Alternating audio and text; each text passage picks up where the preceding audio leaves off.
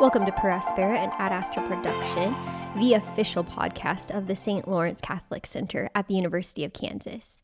Here we're seeking to understand and live the faith in the college environment. We recognize that it's hard, yet we're called to the heights of sanctity. So Ad Astra Per Aspera it is, to the heights through difficulties through the difficulties that we face day in, day out, trying to be a saint, trying to encounter people, circumstances, situations, jobs, homework, everything that life throws at us, how to handle it through the lens of sanctity, taking what the church has given us through the saints, through the scripture, through the writings, through the magisterium, through tradition, through every single thing that's been handed on to us in this huge deposit of faith. We're taking this and applying it to our lived lives here at the University of Kansas so that we can be integrated and whole human persons seeking lives of sanctity towards the Father. All right, welcome back. My name is Maddie Abbott, and I will be your host. This week, this podcast episode is a Lent special. This week, my name is Maddie Abbott, and I will be your host. This podcast episode is a Lenten special. This week in the liturgical calendar, we're kicking off the great season of Lent with Ash Wednesday, the first day of Lent. The goal of this podcast episode is to help you, to help prepare you to receive this season of Lent as it really is, as a season of preparation and penance to prepare us for Easter so we can receive our Lord risen as he really is. So, what are we going to do? We're going to look at what is Lent, where did it come from, what's the point of it, what's the significance of 40. I don't know about the rest of you guys, but I really um I struggle to fast for 40 days. So let's look at that number and perhaps that knowledge can help us enter into these 40 days better. And then finally, last but not least, how we can enter into this season through prayer, fasting, and almsgiving, words that our Lord gives us through the New Testament, through the Old Testament, through the whole entire tradition of the church to enter into a season of penance. Okay, so what is Lent? Lent is a penitential season of preparation, preparing us for the great solemnity of Easter. So during this penitential and preparatory season, we're focusing on prayer, fasting, and almsgiving. The three the three big practices of penance. So, Lent is a season of preparation, it's a season of penance. It's associated with the Catholic faith. It is associated with Christians all over the world, including Protestants and Orthodox um, Christians. So everybody observes it as we enter in and prepare for the great feast of Easter. The formal practice of Lent began after the Council of Nicaea in 325. So, a little bit of early church history for you. Um, in 313, we were given the Edict of Milan, which legalized Christianity throughout the Roman Empire. Before this time, there were a lot of different persecutions throughout the church, which made it even more difficult. I mean, lacking cell phones and newspapers and email, it made it even more difficult to unify the church on like small detail practices, such as when should we fast for Easter? So, following the um, Edict of Milan in 313, we have the Council of Nicaea in 325 following that council and out of that council, we actually get the practice of Lent. That's when the whole entire early church um, communicated, hey, this is what we're going to do. This is how we're going to practice Lent. It's going to be 40 days before Easter. Let's all do it together. So, before then, um, and in general now, in general, bishops in the early church and today are entrusted with a local church. They're entrusted with a group of Christians in their specific area, and they're tasked with the responsibility of leading them to worship the Lord um, through practice, through worship, through fasts, through liturgy. Yeah, those people are their responsibility. So in the early church, um, before cell phones, before newspapers, emails, letters, this got a little more complicated because how do you communicate what Peter in Rome is communicating as the Pope to James in Jerusalem? How do we how do we keep this going? So, letter writing was generally the trend, um, but this was again before the United States Postal Service. It's a little bit slow. But to put this into perspective, to help you understand like how this would have worked, um, this practice of a bishop leading his flock to fast for a particular time or a particular reason um, is still in practice today.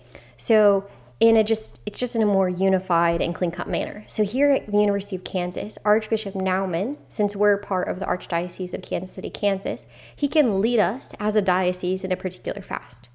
You often see this when there are global disasters or wars happening, that a whole diocese will fast for a particular cause. And we're called to take on days of abstinence in which we are called to fast and to pray for a particular cause. So back to the early church.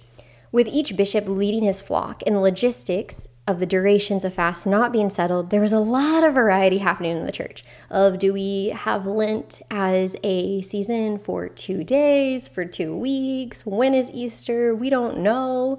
Um, so a little example of this: Saint Irenaeus, who was a bishop during the, the time um, during the second century, he wrote a letter to Pope Victor um, of the confusion that existed in the local churches during that time. So he wrote. For the controversy is not only concerning the day of Easter, but also concerning the very nature of the fast. For some think that they should fast one day, others two, others more. Some, moreover, count their day as consisting of 40 hours, day and night. And this variety in observance has not originated in our time, but long before uh, that of our ancestors. It is likely that they did not hold strict accuracy and thus formed a custom for their posterity according to their own simplicity. Yet all of these lived nonetheless in peace, and we also live in peace with one another. And the disagreement in regard to the fast confirms the agreement in faith. So, what he's saying is all these different churches have different ways of fasting for Lent. Some are fasting for a day, others two, others for 40 hours. Some were fasting for 40 days, especially in Egypt. It's found that they were keeping a 40 day fast. Um, but despite all these differences, they're living in the same exact faith. So agreement in the faith, agreement in morals. It's just these little, little pickles that needed to be sorted out. Thank you, Council of Nicaea. So, following the legalization of Christianity in the Roman Empire, again, Edict of Milan in 313, the Council of Nicaea widely established a 40 day fast that united all of the variations of Lent. So, 40 days before Easter, we have the season of Lent.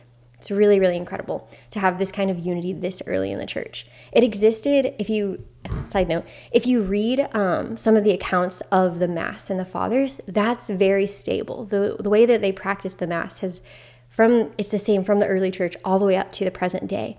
Um, and so it's funny to see these little, these little um, parts where they're like, we don't really know why we're not all doing the same thing. And then for them to be resolved in the year 300, which is amazing. Okay, so, why 40? What's the significance of the number 40? The number 40 appears many times throughout the Bible. There are 40 days and nights of rain during the flood in Genesis. Um, again, Noah, the ark, sin is everywhere. There's a purification of 40 days and 40 nights. And then following that, there is um, the author writes about a new creation. So later on, Moses lives 40 years in Egypt. Then he's sent out for a new life, a new mission. Go, for the Lord is calling you to lead his people out of Egypt. Again, Moses. Um, he spent 40 days on Mount Sinai, where he received the Ten Commandments, and then he prayed and fasted 40 days and 40 nights before going down to the people in which they were, enter, were to enter into a new covenant with the Lord. Later on, the Israelites journeyed through the desert for 40 years to the promised land. Again, Jonah preached 40 days to the Ninevite people. The prophet Ezekiel laid on his right side for 40 days to symbolize the sins of Judah, and Elijah fasted for 40 days on Mount Horeb before the Lord spoke to him. Then in the New Testament, we also have this, this significance of the number 40. Christ himself fasts and prays and fasts in the desert for 40 days and 40 nights as he's tempted by the devil. So, biblically, the number 40 is considered a rounded number. It's a complete period of time. Think of how we say, um, when we're talking about like a group of things, we'll say, like, oh, I need some of those, or I need a few of those. It's a round way of saying I need like three or four, a handful. And also in regard of years. So when I am speaking in generally in a number between like 8 and 12, I might call it a decade of like, they are a decade, or that's two decades old. It's a round or a complete period of time. Following each of these complete periods of time, all of these complete or rounded numbers, a great change occurs. Let's look at let's break them down a little bit. So, after the 40 days and nights of rain for Noah, the author of Genesis walks us through a recreation account. So, we're going from sin to new creation, in which, like, we can again try to worship the Lord. And then from that, a covenant between God and his people through Noah is made. Again, look at Moses. So, following Moses' 40 day and night fast on Mount Sinai, we receive another covenant. God's people are getting closer in relationship with him. There's a big change after that 40.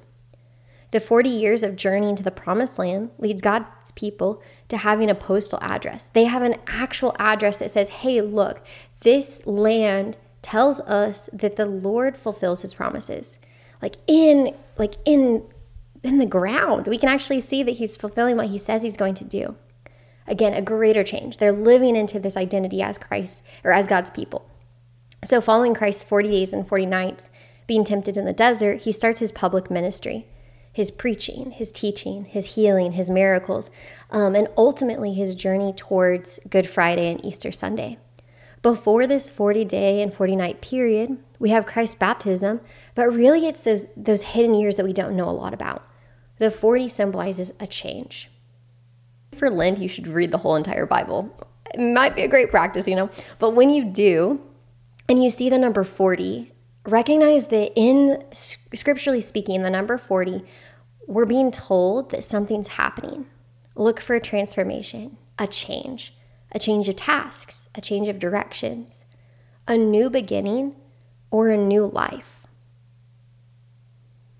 40, scripturally speaking, is a signifier of a major change. So maybe in our own lives it should be too. Maybe this season of Lent, this 40 days of fasting that we're entering into, should be a major change to a new beginning, to a new life a transformation that we can receive and enter into at Easter. Okay, so the 40 days of Lent is it's a penitential and a preparatory season.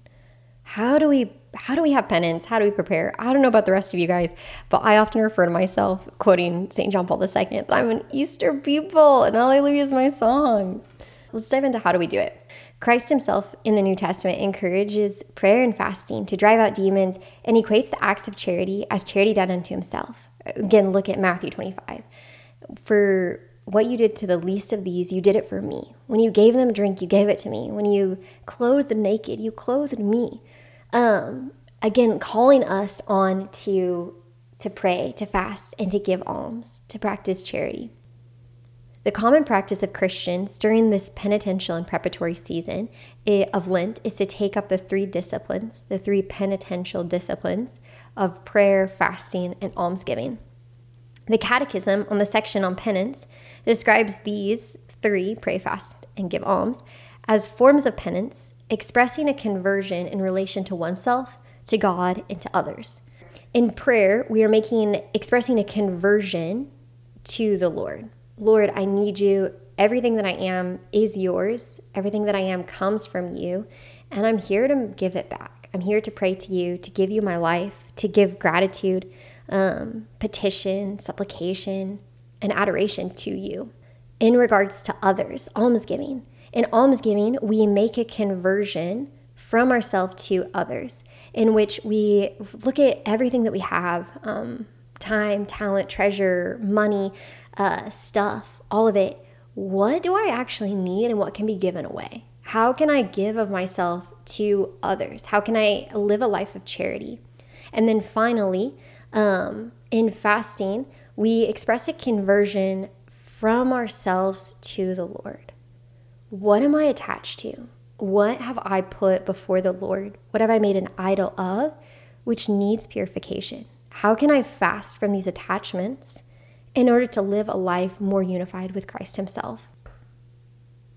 During the season of Lent, when we take on these practices of praying, fasting, and giving alms, I want to really highlight prayer because in the season of Lent, we're seeking greater unity with our Lord. We're walking with Him in the desert. We are praying and we're fasting and we're giving alms with Him um, to be more unified with Him so that on Good Friday we can also die with Him and so to rise with Him on Easter Sunday.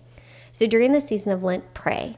Pray like you've never prayed before. During the season of Lent, we're going to dedicate and rededicate ourselves to prayer. Fasting and almsgiving are very, very good. They're so, so good. But they're leveraged due to how we commit ourselves to prayer. So as you pray, you're going to be more free to fast and to give alms because your heart's going to be in the right place. You're going to be one with the Lord in such a way that you can hear and understand his voice. He's going to speak to you like, hey, you're attached to your phone. You're not going to know that in such a clear and convicted way unless you first pray to him and listen and know his voice. So pray, fast, and give alms. Now you may be thinking to yourself, Maddie, this is all really, really great, but how do we do this? Let's break it down.